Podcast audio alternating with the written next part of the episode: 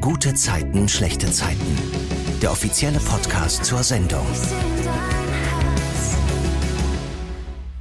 Hello zu einer neuen Folge vom offiziellen GZSZ Podcast. Jeden Freitag um 20.15 Uhr gibt's hier ganz frische Infos zur Woche und zu den Menschen, die mitspielen. Immer auf RTL Plus und eine Woche später dann auch auf allen anderen Plattformen.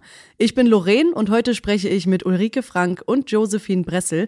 Bei GZSZ spielen sie Katrin und Alicia. Hi, ihr beiden. Hallo. Hi. Was war eure gute Zeit der Woche? Meine gute Zeit der Woche war unter anderem, ich hatte eine gute Woche. Und ich hatte aber auch einen Drehtag, der sehr intensiv war. Ähm, ich glaube, wir haben so normalerweise im Studio insgesamt so 18, 19, 20 Szenen, die gedreht werden pro Tag. Mhm. Und ich hatte davon 15 und oh. das ist echt viel Material, was man da bewegt. Und ich habe mich auch drauf gefreut, weil ich weiß auch, dass mir das Spaß machen kann und wenn das gut läuft, dann ist das auch ganz toll und so war das dann auch. Es hat Spaß gemacht. Wir hatten irgendwie so tolle Szenen, wo ich dann am Ende dachte, ah, super, wunderbar. Und das war ein echtes Glücksgefühl. Sehr schön. Meine gute Zeit der Woche hat am Wochenende stattgefunden, denn ich war mal wieder in den Bergen. Schön, ja, ich habe das auf ja. Instagram verfolgt. Vielleicht haben ja auch ein paar reingeguckt. Die Aufnahme ist natürlich jetzt ein bisschen früh noch, also äh, die Folge kommt dann im März, aber vielleicht erinnert sich der eine oder andere dann ja daran, was damals auf deinem Instagram-Account los war. Es sah auf jeden Fall sehr, sehr schön aus. Ja, das war es auch. Also ich kann da immer so gut auftanken und generell in der Natur fühle ich mich einfach wohl und ja, das habe ich in vollen Zügen genossen. Und das hat man gesehen und das war echt super schön. Total. Ja, wir müssen direkt zu Beginn natürlich über Paul und Alicia sprechen. Der hat nämlich versucht, sie zu küssen. Und die zwei, die hingen ja viel ab zusammen, ne, weil äh, Paul jetzt damit beauftragt ist, diesen Designerschrank für Katrin nachzubauen. Und als sie sich dann umarmen und Alicia sich für den schönen Tag bedankt, setzt er wirklich zum Küssen an. Das war so unangenehm und irgendwie dachte ich nur so, oh Gott, bitte Paul, mach das nicht. Und Alicia zückt ja dann auch nur so ihren Kopf zurück und sagt auch so, äh, Paul? Josie, berichte uns mal bitte von dem Dreh. Das war doch bestimmt ganz witzig, oder? Genau, also generell mit äh, Niklas zu drehen ist immer sehr, sehr witzig. Wir können uns auch, wir haben gestern erst festgestellt, wenn wir uns länger äh, anschauen und nichts dabei sagen müssen, wird es ein bisschen kritisch mit dem Lachen. Also dann muss ich immer irgendwie, weiß nicht, äh, Badewanne, Badewanne, Badewanne oder irgendwas, irgendwas denken, damit ich mich ablenke. Ähm, so, wie viel habe ich heute noch? Okay, jetzt was kommt danach? So, weil sonst wird es kritisch und ich muss echt, wir müssen beide immer sehr äh, grinsen und ähm, manchmal auch lospusten, weil wir teilen halt auch wirklich den gleichen Humor mhm. und das ist dann immer ja sehr witzig. Und ja, die Szene war also für den Zuschauer, glaube ich, ist es sehr unangenehm, das zu sehen. Der arme Paul, ja, und Alicia dann so, hä, äh, mhm. Paul, was machst du da?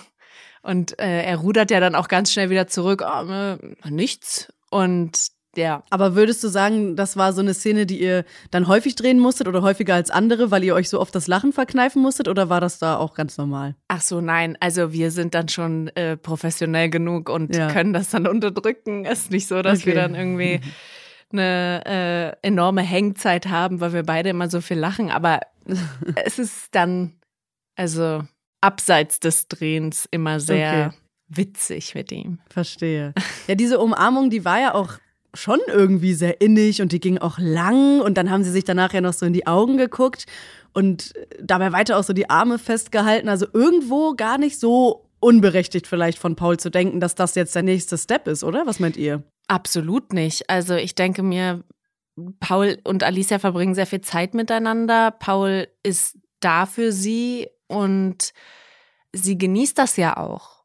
Sie denkt jetzt vielleicht nicht so weit, dass sie jetzt, also sie denkt einfach nicht weiter. Ich glaube, sie genießt einfach den Moment und äh, lässt sich da so ein bisschen immer mitreißen von allem, aber denkt jetzt irgendwie nicht, ist, ist nicht so, ja, sie denkt einfach nicht so weit. Ah, sehr schön. Ja, ich glaube auch, das, das war so ein bisschen eine missverständliche Situation. Und wenn man denkt, da ist was, dann, dann kann man da schon auch was draus lesen und, und denken, ah ja, jetzt ist der Moment. Mhm. ist ja auch immer schwierig, überhaupt grundsätzlich, ne? Wer macht den ersten Schritt?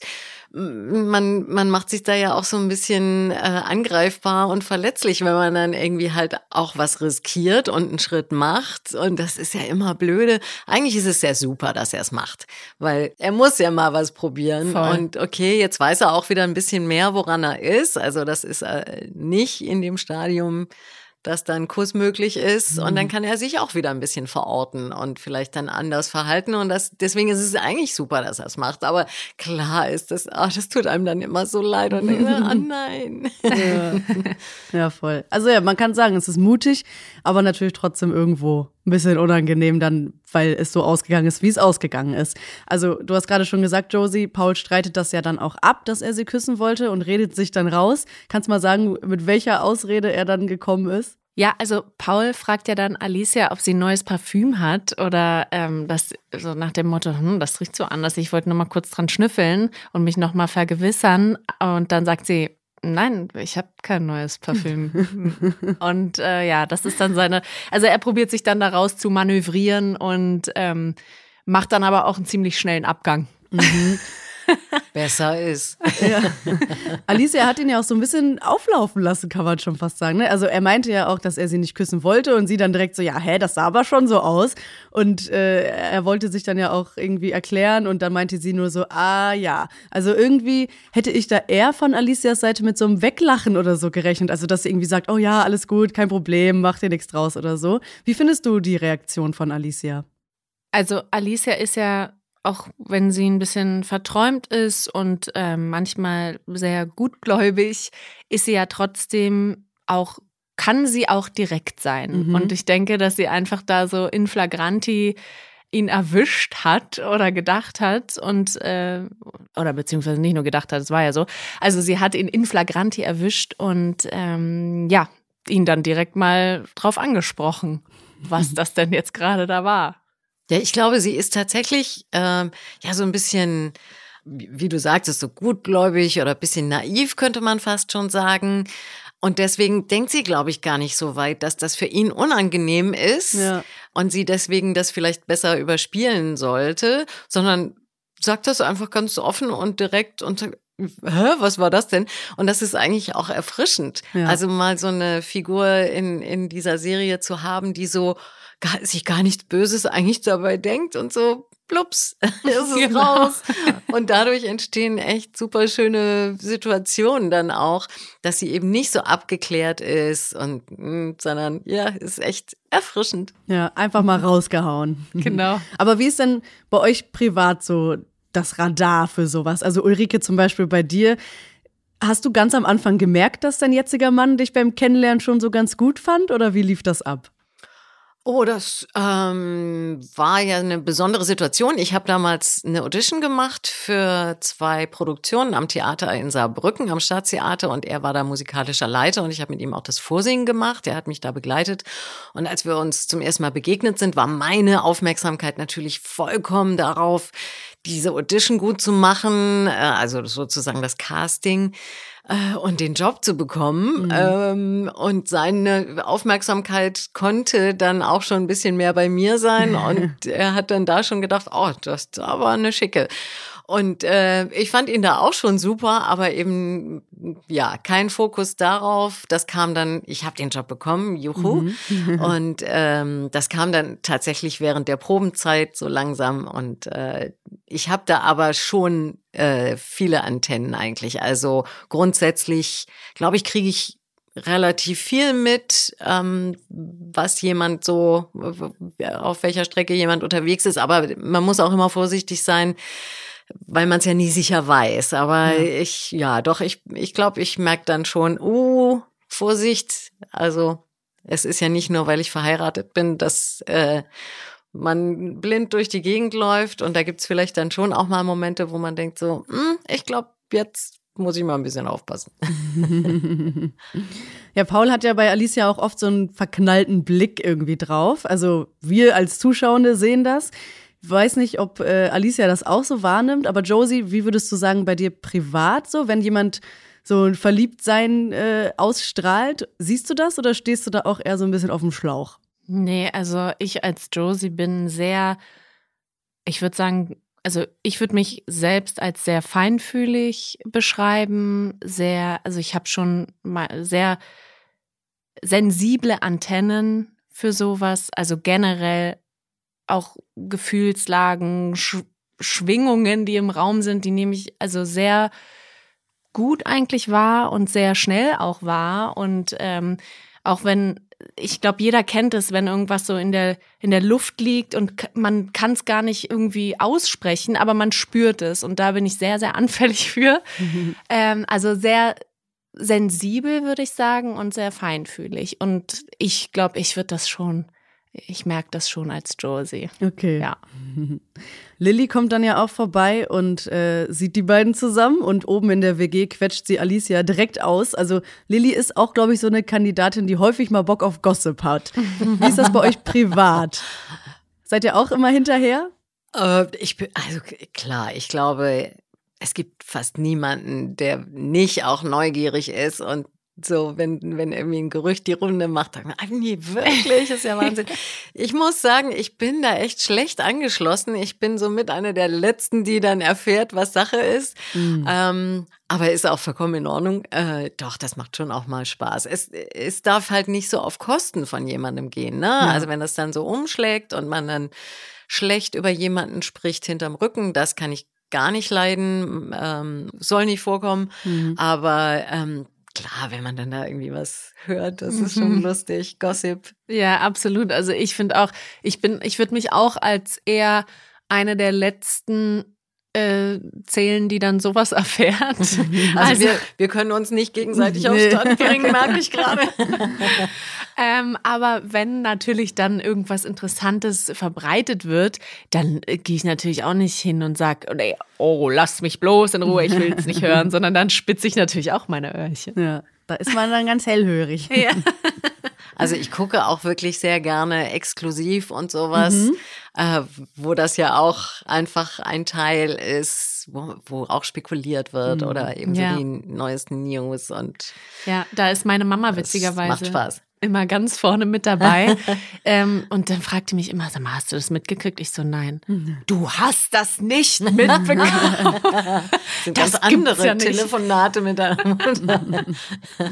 ja, dieser Promi-Gossip ja. immer, ne? Da ist schon irgendwie, es geht einen eigentlich nichts an und eigentlich müsste es einen auch nicht interessieren, aber irgendwie bleibt man ja trotzdem dann dran hängen und will es wissen.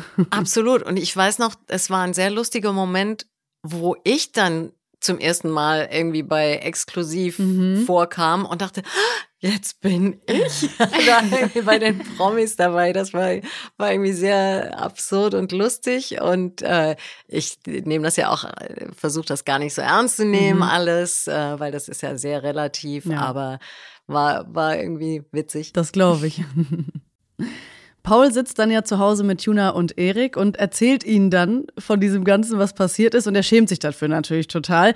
Und die geben ihm dann den Tipp, einfach so zu tun, als wäre nichts passiert. Mhm. Und als er abends dann äh, nochmal auf Alicia trifft, da macht er irgendwie genau das Gegenteil, Josie. Was macht er da? Genau, also die beiden treffen sich ja dann am Abend wieder und ähm, Paul folgt dem Rat seiner Kumpels und haut natürlich aber dann auch nochmal einen drauf und sagt dann, ey, du bist ja sowieso nicht mein Typ. Und das ist natürlich dann so, hm, ach so, okay, ich bin gar nicht dein Typ, ja. Gut, dann denkt sich Alicia, also erst ist sie kurz irritiert und dann sagt sie, ja, das ist doch, dann ist doch super. Ja. ja, man deckt sich als Zuschauer auch nur so, boah, Paul, was ist mit dir los? Wieso, wieso sagst du das jetzt? Das tut doch überhaupt nicht zur Sache und überhaupt am Ende äh, hätte er wirklich einfach gar nichts sagen sollen. Und das finden auch Erik und Tuna. Danach erzählt er denen das natürlich wieder. Und wir wissen natürlich alle, das ist Quatsch. Natürlich ist Alicia Pauls Typ, so wie er sie irgendwie schon fast anschmachtet. Aber so genau, was Alicias Typ ist, das wissen wir, glaube ich, gar nicht, oder? Also wir wissen natürlich, Carlos, äh, da ist sie ja ganz äh, viel hinterher. Aber wie zum Beispiel ihr Ex-Freund Arne aussieht, wissen wir überhaupt nicht. Also mhm. er wird wahrscheinlich jetzt kein Mexikaner sein mhm. mit dem Namen Arne, aber äh, trotzdem natürlich doch, äh, doch. die Frage, ja vielleicht auch, man weiß es nicht, aber ähm, mal so rein vom oberflächlichen Arne. Aussehen. Weißt du da mehr als wir? Was ist Alicias Typ? Mm, also ich würde sagen, dass Alicia gar nicht so einen klassischen Typ hat. Mhm. Ich glaube, bei Alicia ist es sehr wichtig, dass jemand beweist und zeigt, dass er für sie da ist irgendwie, dass er, dass sie sich einfach rundum wohlfühlt, gesehen fühlt.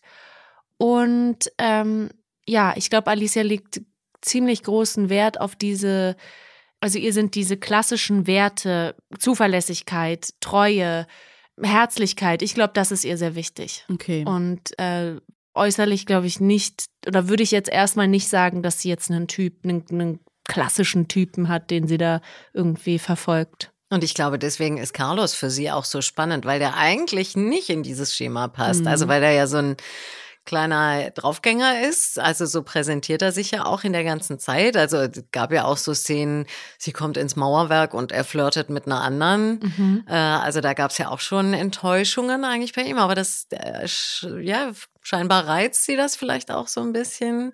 Mit Sicherheit, ja. Das, also, ja, das reizt sie sicher.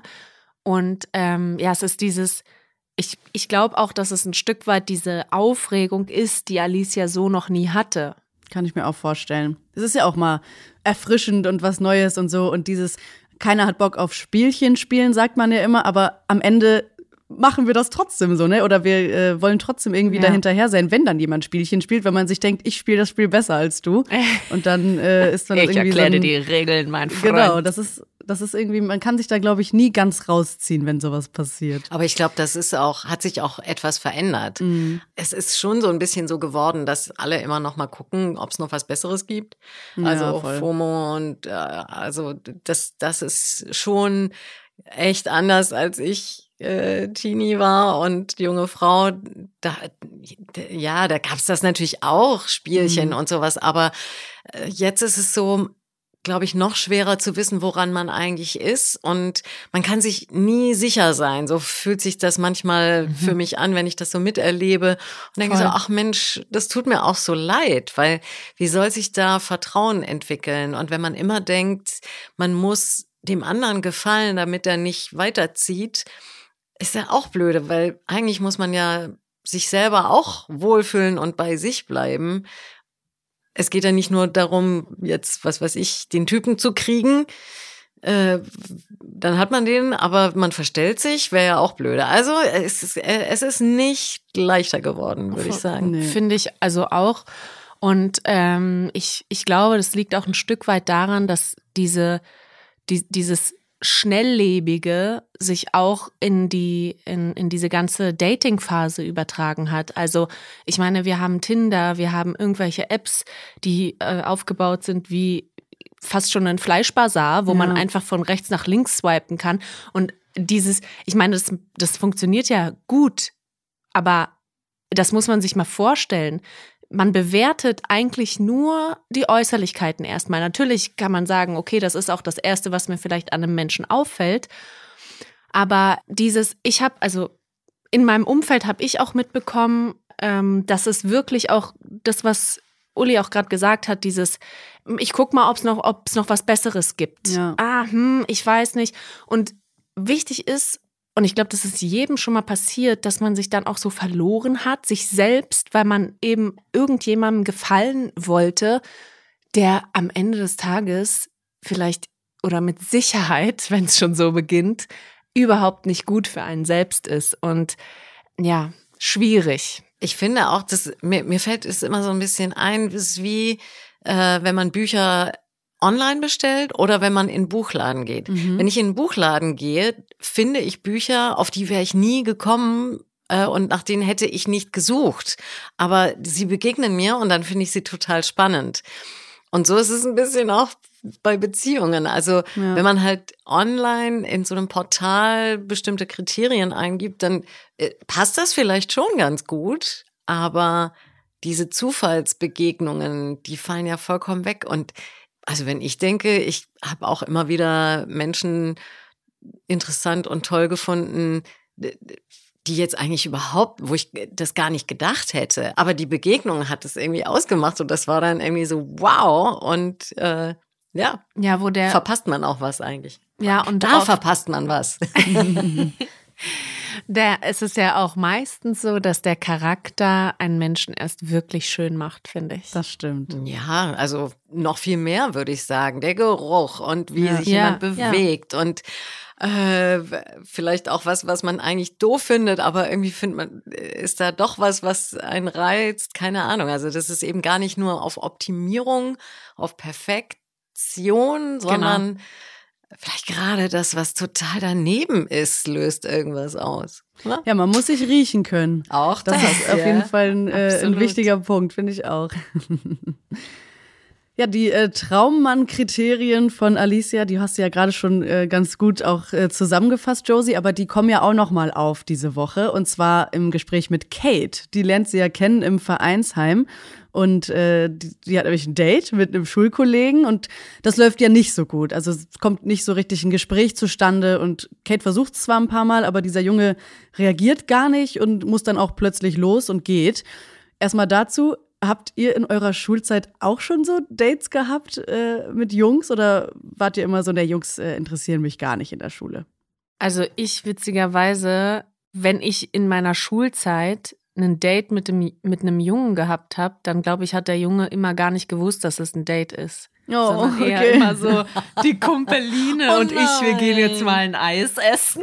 Ach, okay. Du wurdest immer gefriendzoned. Nee, so würde ich es nicht sagen, aber ich Ach habe so. mich einfach immer so, ich war halt öfter mal so der Kumpel eher. Also Hm. ich rede jetzt von auch vor allem Grundschule, wenn man so sagt, ich bin verliebt in den oder Ja. so, ne? Oder so, keine Ahnung, mit, mit elf oder sowas. Kann ich mit dem ein Eis essen gehen? Okay, geht ein Eis essen und dann sitzt man da halt, aber Mhm. das ist ja alles, ne? Also, Ja, es war eher so, dass man überhaupt mit Freundinnen, Freunden unterwegs war, was unternommen hat, ins Kino, irgendwo, was weiß ich, sich getroffen hat, Fußball gespielt. Äh, Und dann hat sich da vielleicht so das eine oder andere ergeben, aber so richtig ein Date ähm, auch eher selten, aber kam vor. Also Mhm. war dann war dann aber auch so wirklich eindeutig, das ist jetzt und entsprechend aufregend. Ja, das glaube ich. Ich bin ja auch ein kleiner Scherzkeks, so würde ich mich privat beschreiben. Und ich glaube, dass ich das auch ein Stück weit schon immer war. Und wenn es dann irgendwie, also es kam auch dann nie zu so einer Stille oder so, sondern habe ich halt geplappert mit denen und, und, und mit meinen Freunden halt und Witze gemacht und viel gelacht immer. Also da ist auch dann, glaube ich, diese klassische Date-Situation gar nicht aufgekommen. Okay, verstehe. Also das jetzt, was, was Kate jetzt passiert Ja. ist, sage ich mal. Ja, der Junge ist ja, wie gesagt, gegangen und hat auch dazu nicht bezahlt. Und das bedeutet, dass Kate für beide Getränke zahlen muss, aber sie hat nicht genug Geld dabei und Alicia kriegt das dann mit vom Nebentisch und zahlt dann den restlichen Betrag für Kate. Die bedankt sich dann bei Alicia und sagt eben, dass sie ihr das Geld zurückgibt, aber Alicia sagt, das muss sie nicht und sie soll das einfach später, wenn sie selber mal Geld verdient, auch für jemanden machen. Seid ihr privat auch schon mal für jemanden Fremdes so eingesprungen und könnt vielleicht auch erzählen von der Situation? Äh, ja, also es kommt ja immer mal wieder vor, dass jemand doch zu wenig Geld dabei hat äh, an der Kasse und merkt, oh, mir fehlen irgendwie so und so viel, was weiß ich, 10 Cent oder ein Euro oder so. Und äh, da, das habe ich tatsächlich schon ein paar Mal gemacht, äh, dass ich dann gesagt habe, ich kein Problem, weil das, die an der Kasse dürfen das ja nicht machen, die dürfen es Ja. ja. nicht äh, aus ihrer Tasche oder irgendwie ausgleichen. Äh, und ja, ich, ich finde das total. Und mir ist tatsächlich auch einmal passiert, ist schon ein bisschen länger her, war jetzt auch nicht so viel, aber waren, glaube ich, irgendwie 50 Cent oder es waren 50 Pfennige noch. Ich glaube, so lange ist das schon her. Ähm, und äh, das, das fand ich super nett. Ja, also ich bin auch sehr spendabel und ähm, ich habe witzigerweise immer mit meinen Freundinnen die Diskussion. Jedes Mal äh, bricht fast ein Krieg an der Kasse aus, wenn wir irgendwie oder beim Zahlen, wenn wir irgendwie im weil jeder will immer, nee, heute geht's auf mich, nein, auf mich, nein, auf mich, hör auf jetzt, es geht auf mich. Also es ist immer eine richtige Diskussion, weil jeder, weil auch meine Freundinnen einfach sehr spendabel sind und jeder will dann immer den anderen einladen. Aber ich hatte es auch schon, dass ich irgendwie bewusst gezahlt habe, mehrere Male bei irgendwie Freunden oder Bekannten, wo ich wusste, okay, kein Problem, bei denen ist gerade ein bisschen kritisch, Mhm. aber dann kriege ich es halt wann anders zurück oder auf eine andere Art und Weise. Also ja, nichts ist schlimmer für mich als äh, Cent genau abrechnen. Aber manche mögen das total. Ja, ja, 20 Cent schickst mir da dann noch bitte und so.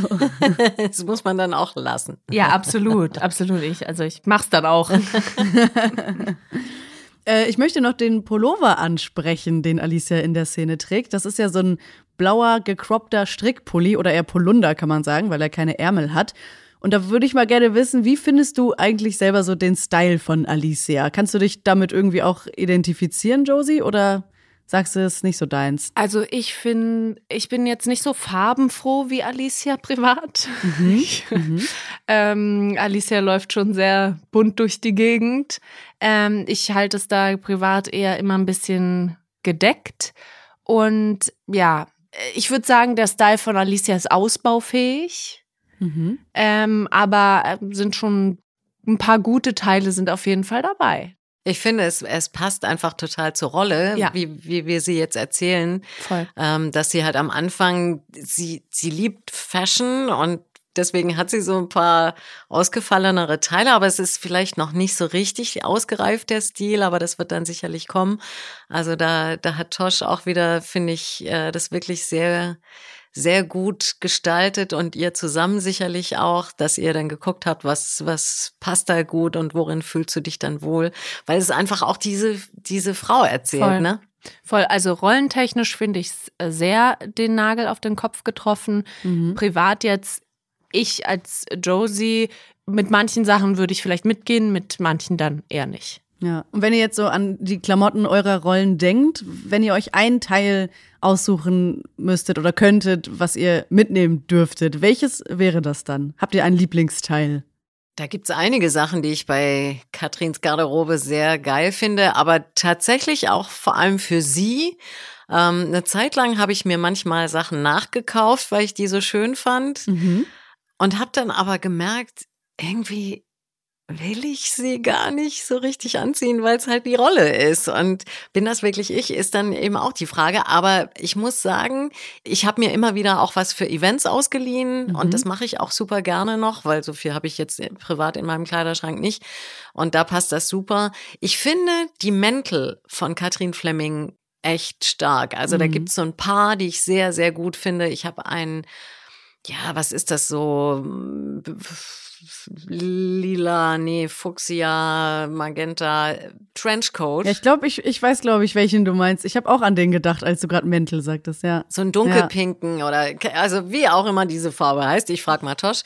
ähm, ähm, den finde ich total stark und ich habe auch einen grünen Mantel, den ich sehr liebe. Also das sind so wirklich auch so Statement-Dinger und die finde ich super. Mhm. Ja, mir sind jetzt ein paar Pullis eingefallen, so Winterpullis, die mag ich sehr gern mit so einem Rollkragen. Die sind einfach so, so grobe Strickpullis. Ähm, und auch der lilane Mantel von Alicia, oh, ja, ja. weil ich die Farbe einfach richtig, richtig schön finde. Auch wenn ich persönlich nicht so farbenfroh bin. Den den würde ich tragen.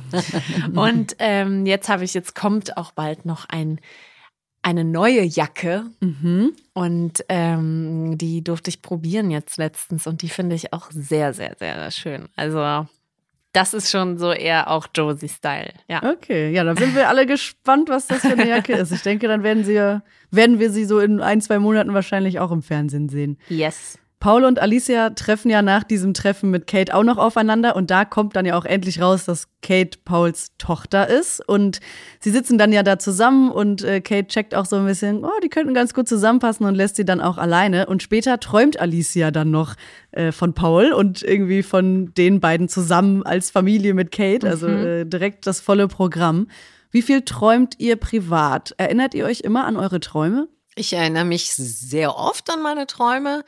Ähm, das kann man ja auch trainieren. Eine Zeit lang habe ich das wirklich auch aufgeschrieben, wenn ich morgens aufgewacht bin, mhm. habe mir das notiert und ich glaube, das hilft dann irgendwie auch überhaupt so, äh, da so eine Aufmerksamkeit zu schaffen dafür. Ich finde es unheimlich spannend, was man so träumt. Also großen Blödsinn meistens. Ähm, ich nehme das auch weniger als, oh je, was was bedeutet das für die Zukunft als, ah, das scheint mich gerade zu beschäftigen oder da muss ich irgendwas verarbeiten oder keine Ahnung, wie das alles zusammengewürfelt wurde und was da jetzt dabei rausgekommen ist. Manchmal natürlich auch Dinge, der, ja, da, da nimmt man diese Stimmung dann auch noch so ein bisschen mit in den Tag, wenn das was Trauriges war oder was, wo, wo eine Angst vor irgendwas durchkommt, da muss man sich dann richtig, das muss man so abschütteln dann. Aber mhm. manchmal sind es auch tolle, lustige Sachen und das nehme ich dann auch mit. Ja, ich träume auch ähm, intensiv, würde ich sagen. Also ich bin eine intensive Träumerin das ist jetzt nicht so abgefreakt oder so, sondern einfach, da ist einfach viel los im Kopf nachts. und ähm, manchmal, also ich kann mich manchmal dran erinnern, manchmal auch nicht. Und manchmal kann ich mich beim Aufwachen ähm, noch dran erinnern und das vergesse ich dann irgendwann im Laufe des Tages. Aber oft ist es auch so, dass ich dann morgens aufwache und denke, ah, krass, dann siehst du mal, was dich jetzt noch im Unterbewusstsein beschäftigt. Und mhm. dann, ähm, ja, sind es, können es ja auch manchmal Hinweise darauf sein, dass man einfach Themen nochmal genauer unter die Lupe nimmt für sich selbst. Ja. Ja. Und es gibt natürlich den klassischen Traum einer Schauspielerin, also Albtraum, dass man irgendwie ans Set kommt man hat keine Ahnung, was hier gerade gespielt wird, welche Szene gedreht wird. Man kann den Text nicht, mhm. ist nicht geschminkt, nicht umgezogen. Also so diese Ängste gibt's einfach. Ich glaube, jeder, der diesen Beruf ausübt, hat es in einer Variation schon mal äh, erlebt und geträumt. Ja, ja ich kenne das auch vom Radio tatsächlich. Da habe ich auch regelmäßig geträumt, dass ich irgendwie die Live-Sendung äh, ab zum Abscheißen bringe und äh, die ganzen Menschen dann nichts mehr hören und die Musik ausgeht und so. Also ich, ich verstehe das. Ich glaube, ganz viele Berufe haben dieses Problem. Bestimmt. Ja. Ja, wer weiß, vielleicht äh, geht äh, Alicias Traum ja auch irgendwann noch in Erfüllung. Ich fände das, glaube ich, ganz cool und ich glaube, ganz viele, die GZSZ gucken auch. Aber Alicia äh, geht ja ne, auch äh, am nächsten Tag nochmal auf Paul zu und äh, merkt dann auch so, mm, nee, da ist irgendwie gar nichts, weil er auch sehr kühl dann irgendwie ihr gegenüber ist. Also sehr, sehr spannend, wie das weitergeht zwischen den beiden. Es bleibt auf jeden Fall spannend. Kommen wir jetzt mal zu Katrins Woche bei GZSZ. Die arbeitet jetzt mit Laura und Emily zusammen und sie haben ja ihre Eventagenturen fusioniert. Und wenn ich mich jetzt nicht komplett täusche, dann ist es die erste große Geschichte zwischen Emily und Katrin, oder? Es gab vor einigen Jahren, gab es schon äh, Geschichten, wo die beiden sehr viel miteinander zu tun hatten, aber das ist natürlich auch schon sehr lange her. Als Linus Trami damals zum ersten Mal auftauchte, ah, da stimmt. war ja auch so eine Geschichte. Also Emily arbeitete auch bei Katrin und oder die hatten da beruflich auch miteinander zu tun und ähm, er tauchte auf. Äh, Emily und Linus Trami hatten dann was miteinander. Er hat sie auf seine Yacht eingeladen und Katrin hat gesagt, pass auf mit dem Typen.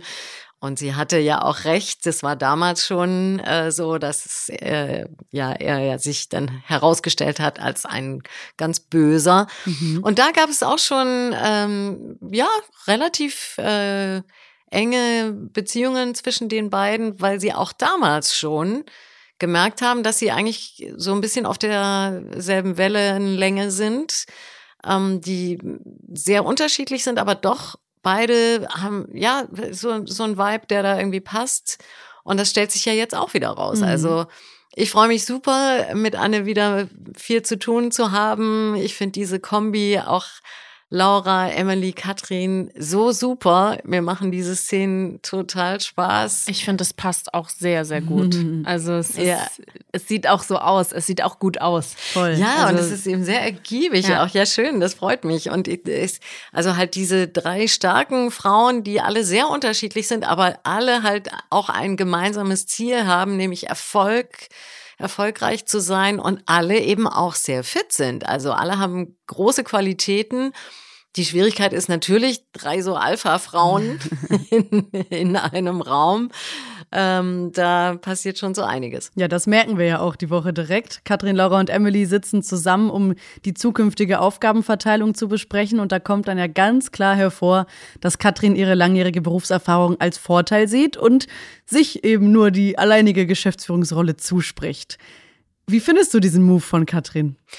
Also ich glaube, dass sie überhaupt nicht gedacht hat, ähm, also sie hat sich nicht aktiv Gedanken gemacht, ah, okay, ähm, ich sehe das als Vorteil für mich, sondern sie ist einfach davon ausgegangen, weil es ja ein, auch so ist. Sie ist die einzige, die wirklich große Firmen geleitet hat, geführt hat, die Geschäftsführung gemacht hat in solchen Firmen, die auch viele Angestellte haben. Und äh, das ist halt ein Riesenunterschied. Deswegen sieht sie das gar nicht jetzt als ähm, Affront gegen die beiden, sondern sagt, ja, das kann ich halt gut, klar mache ich das und ihr könnt das gut und dann macht das ja Sinn. So, und dass das bei denen anders ankommt und die das anders sehen, das führt natürlich dann zum Konflikt. Aber für mhm. sie ist es eher nüchtern. Also sie will den beiden damit nichts, nicht irgendwie was äh, reinwürgen oder so, sondern es liegt auf der Hand. Ja, sie denkt da logisch einfach, ne? Genau. Dann gibt's ja auch noch die ganzen äh, ich sag nicht Streitereien, aber so, ja, das ist ein Konflikt mit den Büroräumen auf jeden Fall. Da will Katrin ja auch ihr eigenes Büro und Laura und Emily können sich da schön äh, im Großraum breit machen. Aber äh, da kommen sie dann ja auch zu einem Kompromiss, dass das Büro eben so umgebaut wird, dass alle drei im offenen Bürobereich sitzen und für Verhandlungen mit Kunden gibt es dann einen Konferenzraum, in dem man sich zurückziehen kann. Findet Katrin jetzt nicht so super, aber sie stimmt natürlich zu, weil sie muss sich ja auch an diese neue Situation erstmal gewöhnen, oder? Also es ist schon schwierig für sie. Ja, ähm, also sie ist natürlich gewohnt, die alleinige Chefin zu sein. Gut, zusammen mit Gerner, wenn man jetzt äh, W und L anguckt, da, da waren die ja auch immer so als Team unterwegs. Aber klar, eigentlich ist es gewohnt, dass sie Entscheidungen trifft und es wird dann umgesetzt.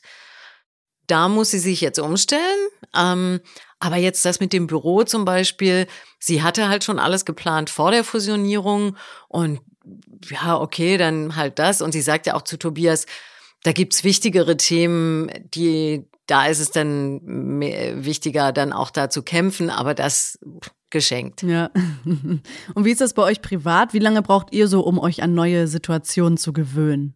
Also ich finde mich immer sehr gut in neuen Situationen zurecht und arrangiere mich sehr schnell mit neuen Situationen, ja. Das hat auch witzigerweise mein Papa früher immer gesagt. Er hat gesagt, du, wenn wir der Josie irgendwie, wenn wir sie irgendwie bestrafen wollen, das ist vielleicht für fünf Minuten ist das schlimm und dann dann lebst dann, du mit der Strafe. Dann ist so, okay. Bestra bestrafen wir ja, jetzt, ne? Also ihr wisst, was ich meine. Aber den Kohlenkeller. Also bei mir ist das eine schizophrene Mischung aus, ich bin eigentlich ziemlich schnell. Mhm. Ähm, also gerade wenn es jetzt am Set ist oder so, glaube ich, habe ich mir das so drauf geschafft, dass ich dann wirklich zack das auch umsetze, alles, was, was dann gefragt ist. Aber es fällt mir schwer. Also ich bin, ich würde sagen, ich bin eigentlich so ähm, von Hause aus eher unsortiert. Mhm. Ich bin so ein bisschen wild, was man sich gar nicht vorstellen kann, wenn man mich jetzt so erlebt, weil ich halt viele Jahre Zeit hatte, das zu bearbeiten. Und ich habe halt durch viel Disziplin und so mir das so drauf geschafft, dass ich halt ähm, dann auch gut vorbereitet bin und so. Aber eben, also so spontan nochmal ganz neu, äh, da brauche ich manchmal einen Moment. Und mhm. für mich ist mit das Schwerste Requisiten. Also wenn ich eine Szene habe mit vielen Requisiten, wo ich während die Szene läuft, während ich spiele, während ich die Texte habe, äh, dann viele, viele Sachen hin und her bewegen muss. Also telefonieren, dabei irgendwie noch ein Glas einschenken und dann die Tasche nehmen und noch mit Desinfektionsspray irgendwelche Tastaturen absprühen oder sowas. Das ist für mich totaler Horror. Das war halt am Theater, wo ich ja angefangen habe. Da hast du halt eine lange Probenzeit, da kannst du das alles sehr in Ruhe ausprobieren und dann irgendwann hast du das drin wie im Schlaf und musst gar nicht mehr überlegen. Hier ist es halt, okay, wir kommen am Set, wir machen die Textprobe, wir machen eine Stellprobe und dann musst du es alles schon drauf haben. Und das überfordert mich manchmal. Wir hatten jetzt diese Woche so Lust. Nee, das war letzte Woche, genau. Da hatten wir so eine Szene das war mit Anne mhm. und sie machte eigentlich gar nichts in der Szene und ich hatte Text und zack und musste da diese Requisiten jonglieren und es ist mir nicht gelungen, wir haben sehr gelacht. Aber ich kann das verstehen. Also ich finde, es ist manchmal auch wirklich eine, eine große Aufgabe. Ich meine, gut, Uli, du machst es jetzt ähm, natürlich schon viel länger, aber für mich am Anfang dieses, die ganze Continuity, irgendwelche Requisiten, mein Text, die Emotionen, dann aber auch, den, wenn ich den Arm rechts hebe oder die Tasche so nehme, das dann in jedem Take so zu machen, das ist schon eine Herausforderung, mhm. finde ich. Also das ist jetzt nicht so leicht, wie es vielleicht dann aussieht am Ende. Genau, und dann eben, äh, ob man spontan ist, ist dann, wenn dann jemand kommt und man hat so bei jedem Take nochmal das ein bisschen mehr. Und dann kommt jemand und sagt, ja, jetzt mach's mal, mach das da mal anders. Ja. Nimm mal die Tasche anders oder nimm sie gar nicht oder so. Und dann, wenn der Moment kommt in der Szene, ist immer schon einprogrammiert bei mir, die Tasche mm. zu nehmen und dann, nein, nicht. Und dann ist man raus. Aber wollte ich ja. gerade sagen, weil man verinnerlicht ja, ja. auch diese Bewegungen. Ja, krass. Genau. Also Multitasking höre ich daraus, ist auch super wichtig, oder? Total. Ich habe die Spielebene, also ich gehe wirklich voll in die Szene rein und gleichzeitig noch die Ebene, wo ich eben gucke, ich muss auf die Position kommen und Achtung, da ist das Licht besser und äh, eben das ist der Anschluss, da muss ich mir die Haare äh, hinters Ohr streichen oder mhm. so. Also das sind immer für mich zwei Ebenen und das geht auch gut zusammen. Also ich habe damit grundsätzlich kein Problem, das mache ich auch gerne. Ich habe da auch einen gewissen Ehrgeiz und es macht mir Spaß, dass das auch alles passt. Aber ja, wenn dann mal was anders ist, ja, dann ja. ist, dann wird's schwierig. Ja, es ist auch voll spannend, gerade zu hören, dass du quasi auch die Anweisung oder ihr Anweisungen kriegt, das, das Haar hinters Ohr zu streichen. So, also wir als Zuschauende können uns das, glaube ich, gar nicht vorstellen, dass sowas alles im Drehbuch steht oder irgendwie an, von der Regie angesagt wird, weil das sind ja auch viele intuitive Sachen so, ne? Aber trotzdem der, beim ersten Mal ist es intuitiv, mhm. genau, aber wir machen ja mehrere Takes mhm. und mehrere Einstellungen. Eine totale, dann ein bisschen näher, dann hat man irgendwann eine äh, nahe Einstellung, nur noch, was weiß ich, das Gesicht oder so. Und du musst es halt in jedem Take gleich machen. Ah, das ja. ist die Schwierigkeit. Also du musst sozusagen da, das, was du beim ersten Mal gesetzt hast, immer wiederholen. Mhm. Und dafür haben wir ja zum Glück auch jemanden, der das macht, mhm. Continuity. Und da kommt dann zum Beispiel eine Simone und sagt, äh, du musst bei dem und dem Wort musst du aufstehen oder dich hinsetzen oder da hast du dir an der Nase gekratzt oder so. Und äh, wenn du es halt nicht machst, dann hat man dann ein Problem im Schnitt. Ah, dann ja. kann man das nicht alles zusammenschneiden. Das ist der Hintergrund. Weil die Szene, die man ja am Ende sieht, das ist ja von verschiedenen Einstellungen, die wir gemacht haben. Manchmal sieht man alle Beteiligten, manchmal sieht man nur eine und das wird ja alles zusammengeschnitten. Und das muss halt auch passen. Mhm. Ja. Also es ist gar nicht so, dass unbedingt im Drehbuch steht, du musst dir das Haar hinters Ohr äh, klemmen, nee. sondern du hast es irgendwie intuitiv gemacht und dann wirst du darauf aufmerksam gemacht, dass du es gemacht hast, um es immer wieder zu machen. Okay, jetzt genau. Jetzt verstehe also wir machen zum Beispiel auch manchmal, wenn wir meistens drehen wir am Anfang, wenn wir die Szene drehen, drehen wir eine totale oder ziemlich, also so, dass man mehr oder weniger alle Beteiligten sieht und man sieht das Zimmer, wo man ist, den Raum. Und äh, wenn wir das einmal gedreht haben, ist das sozusagen eigentlich das, der, der, der, das Master. Daran muss ich alles orientieren. Okay. Aber manchmal drehen wir das dann nochmal und ich frage dann ganz oft, nehmt ihr irgendwas daraus? Ja. Also äh, äh muss ich es genauso jetzt auch nochmal machen, obwohl es die, dieselbe Einstellung ist? Also es wird jetzt ein bisschen sehr genau. Ja, aber, ähm, es ist schon aber, spannend. Ähm, aber wenn die sagen, nee, ähm, kannst noch mal ganz neu machen, dann mache ich manchmal auch was mhm. noch mal anders und orientiere mich dann in der Folge daran und ja. dann gilt das. Das ist nicht nur für äh, alle Zuhörer jetzt spannend, sondern auch für mich und jedes Mal auch, wenn ich mit Uli drehe, auch für mich, weil ähm, Uli so eine tolle Routine hat einfach und ich komme dahin und, und, und ähm, kann mir dann wirklich oder versuche mir auch wirklich dann die Sachen, die Uli dann macht, genau anzuschauen und dann auch davon zu lernen und mir Sachen mitzunehmen, einfach die ich dann, also das fängt bei der, bei dem Bewusstsein für die Kamera ja an. Also das, das sind auch Sachen, die ich ja erstmal lernen muss. Und wenn ich dann jemanden Erfahrenes einfach sehe, wie er sich bewegt und worauf geachtet wird und so weiter, das ist, das ist für mich super. Also es hilft mhm. mir auch sehr. Das freut mich ja. Schön. Also ihr lernt alle voneinander auch vor Ort. Das ist schön. Sowieso. Ja. Das finde ich auch das Tolle an unserem Beruf, dass das halt nie aufhört. Ne? Mhm. Also das ist nicht, das hat man einmal gelernt und dann ist Schluss und das macht man dann all die Jahre, sondern das ist, entwickelt sich immer weiter und es kommt immer was dazu. Es ist sehr beglückend. Schön. Kommen wir mal zurück äh, zur Geschichte. Und zwar ist es ja so, dass die drei einen Auftrag äh, nicht bekommen, weil der Kunde da doch lieber irgendwie was Klassischeres gehabt hätte und äh, die haben aber was sehr Modernes vorgeschlagen und dieses Klassische, das hätte Katrin ja auch sogar gewollt, aber die anderen beiden haben gesagt, nee, wir machen das so und am Ende ist es dann dieser Moment, wo Katrin sagt, ja, ich hab's euch doch gesagt, so, ne, hätten wir es mal doch so gemacht und äh, Laura ist dann ja auch so ein bisschen angepisst und geht ins Mauerwerk, um sich bei John über Katrin auszukotzen.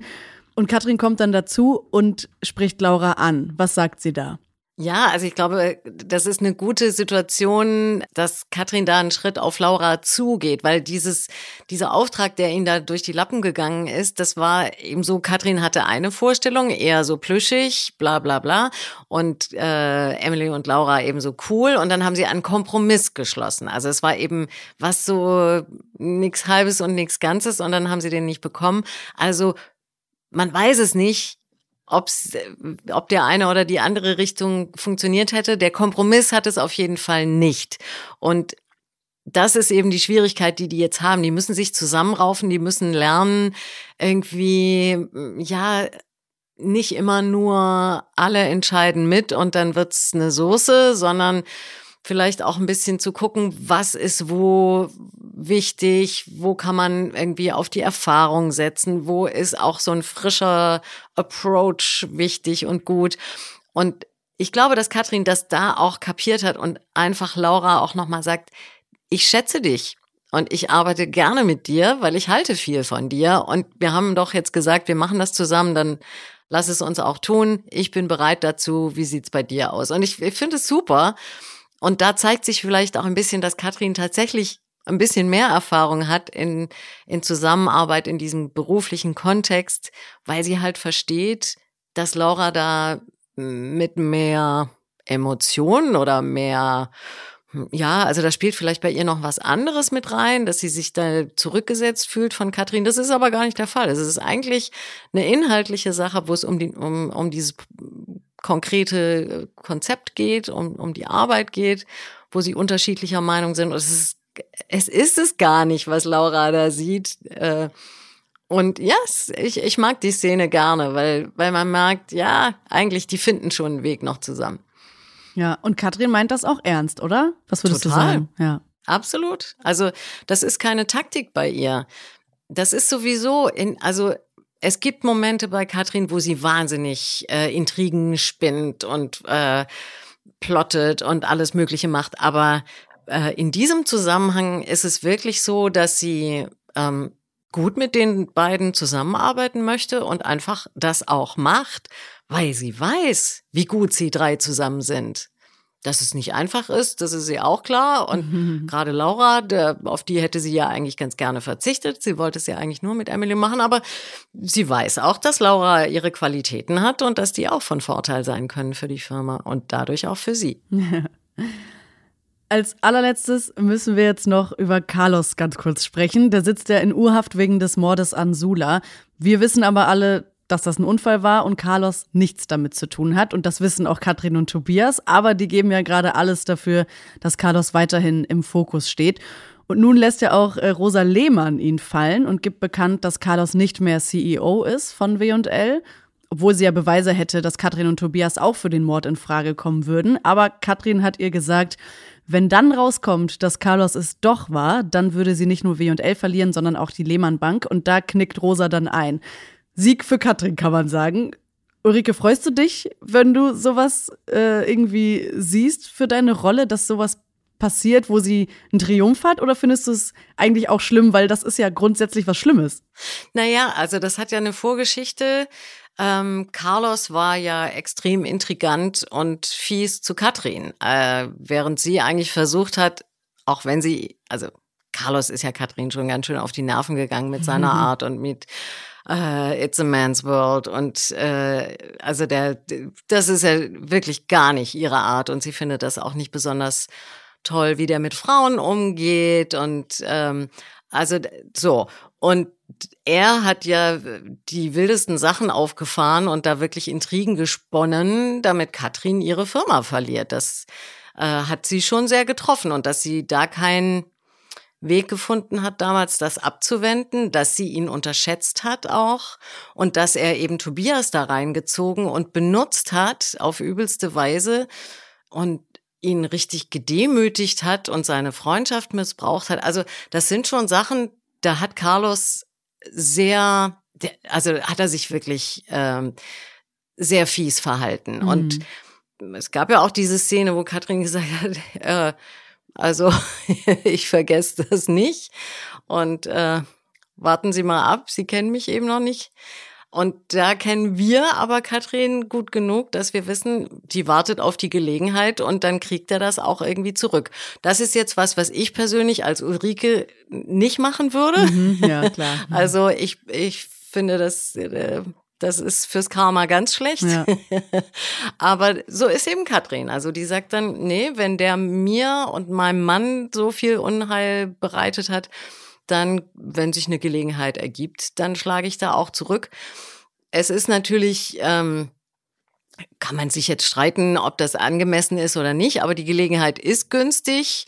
Er gerät in den Verdacht, ähm, dass er da was mit Sulas Tod zu tun hat und sie lässt ihn da jetzt erstmal im Gefängnis schmoren äh, und sie hat damit nicht so sehr ein Problem, weil er eben auch sehr fies war, was, was sie und Tobias angeht. Also ich kann das verstehen, dass sie das verfolgt, ähm, weil er ja auch damit nicht aufhört. Also er, auch, dass er Rosa Lehmann damit reingeholt äh, hat und sie manipuliert. Das hat er ja auch gemacht. Er hat ja auch Rosa Lehmann nicht die Wahrheit gesagt. Er versucht ja Menschen einfach grundsätzlich zu manipulieren. Und also das ist ja auch nicht so ein ganz guter Mensch. Insofern nee.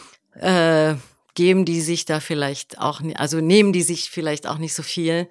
Ich mag es, wenn Katrin, äh, wenn ihr dann so ein, ja, wenn sie so raffiniert ist und mhm. ihr dann mhm. sowas einfällt und sie so einen Bluff macht, wie jetzt mit Rosa Lehmann, das ist ja einfach ein Bluff. Mhm. Sie gibt vor, irgendwie ganz cool zu sein und zu sagen, ah, also so und so ist das. Also Rosa Lehmann, überlegen Sie sich das mal gut, das zu machen, weil es fällt ja auch auf Sie zurück und bumm, funktioniert.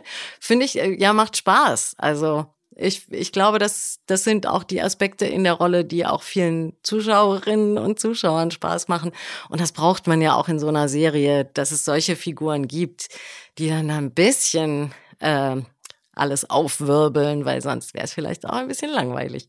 Ja, total. Absolut. Finde ich auch ja, ich würde echt gerne mal irgendwie Mäuschen spielen, wenn ihr das erste Mal irgendwie eure Drehbücher lest oder von euren Geschichten erfahrt, wie es weitergeht oder was für Schachzüge so eure Rollen machen. Seid ihr dann auch manchmal so, wenn ihr das lest, dass ihr dann so laut sagt, so oh oder ah krass oder so? Also so wie wenn man einen Film guckt oder so? Habt ihr da so Laute, die ihr von euch gebt? Also Laute weiß ich jetzt nicht. Kann ich mich nicht mehr erinnern. Ähm, aber es macht natürlich was mit einem. Und ähm, natürlich ist der Weg auch mega spannend. Also für mich ist der sehr spannend auch noch. Ich bin natürlich auch noch so sehr, oh, was kommt jetzt? Und, hm, und oh, die Storylines kommen.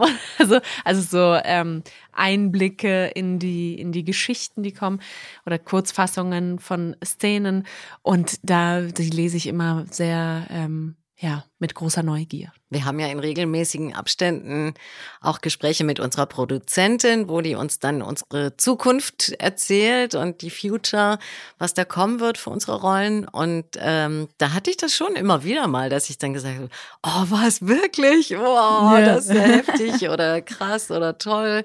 Ähm, ja, absolut. Und ich habe es auch immer wieder, wenn ich die Drehbücher lese, dass ich wirklich wie eine Zuschauerin auch darauf reagiere. Und dieses erste Lesen von den Drehbüchern ist für mich ein ganz, ganz wichtiger Moment, weil da sozusagen die ungefilterte Reaktion auf das, was da geschrieben ist, bei mir entsteht. Und da mache ich mir auch immer sofort Notizen, äh, wenn ich da Fragen habe oder irgendwo denke, oh, das vielleicht kann man da noch was äh, Schöneres finden oder so. Ähm, also es ist ein ganz wichtiger Moment. Und es gab auch Momente, wo ich die Szenen gelesen habe. Also ich erinnere mich an den Tod von Bommel und diese ganze Geschichte, mm. Till, als er so krank war.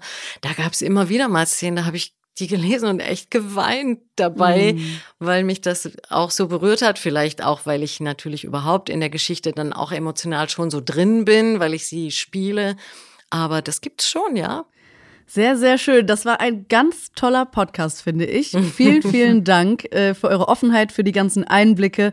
Ich freue mich aufs nächste Mal und ich wünsche euch bis dahin eine gute Zeit. Ja, danke. Ich fand's auch super. Danke dir. Danke euch beiden. und euch fürs Zuhören. Ciao. Ciao. Ciao, ciao. Gute Zeiten, schlechte Zeiten. Der offizielle Podcast zur Sendung. Sie hörten einen RTL-Podcast.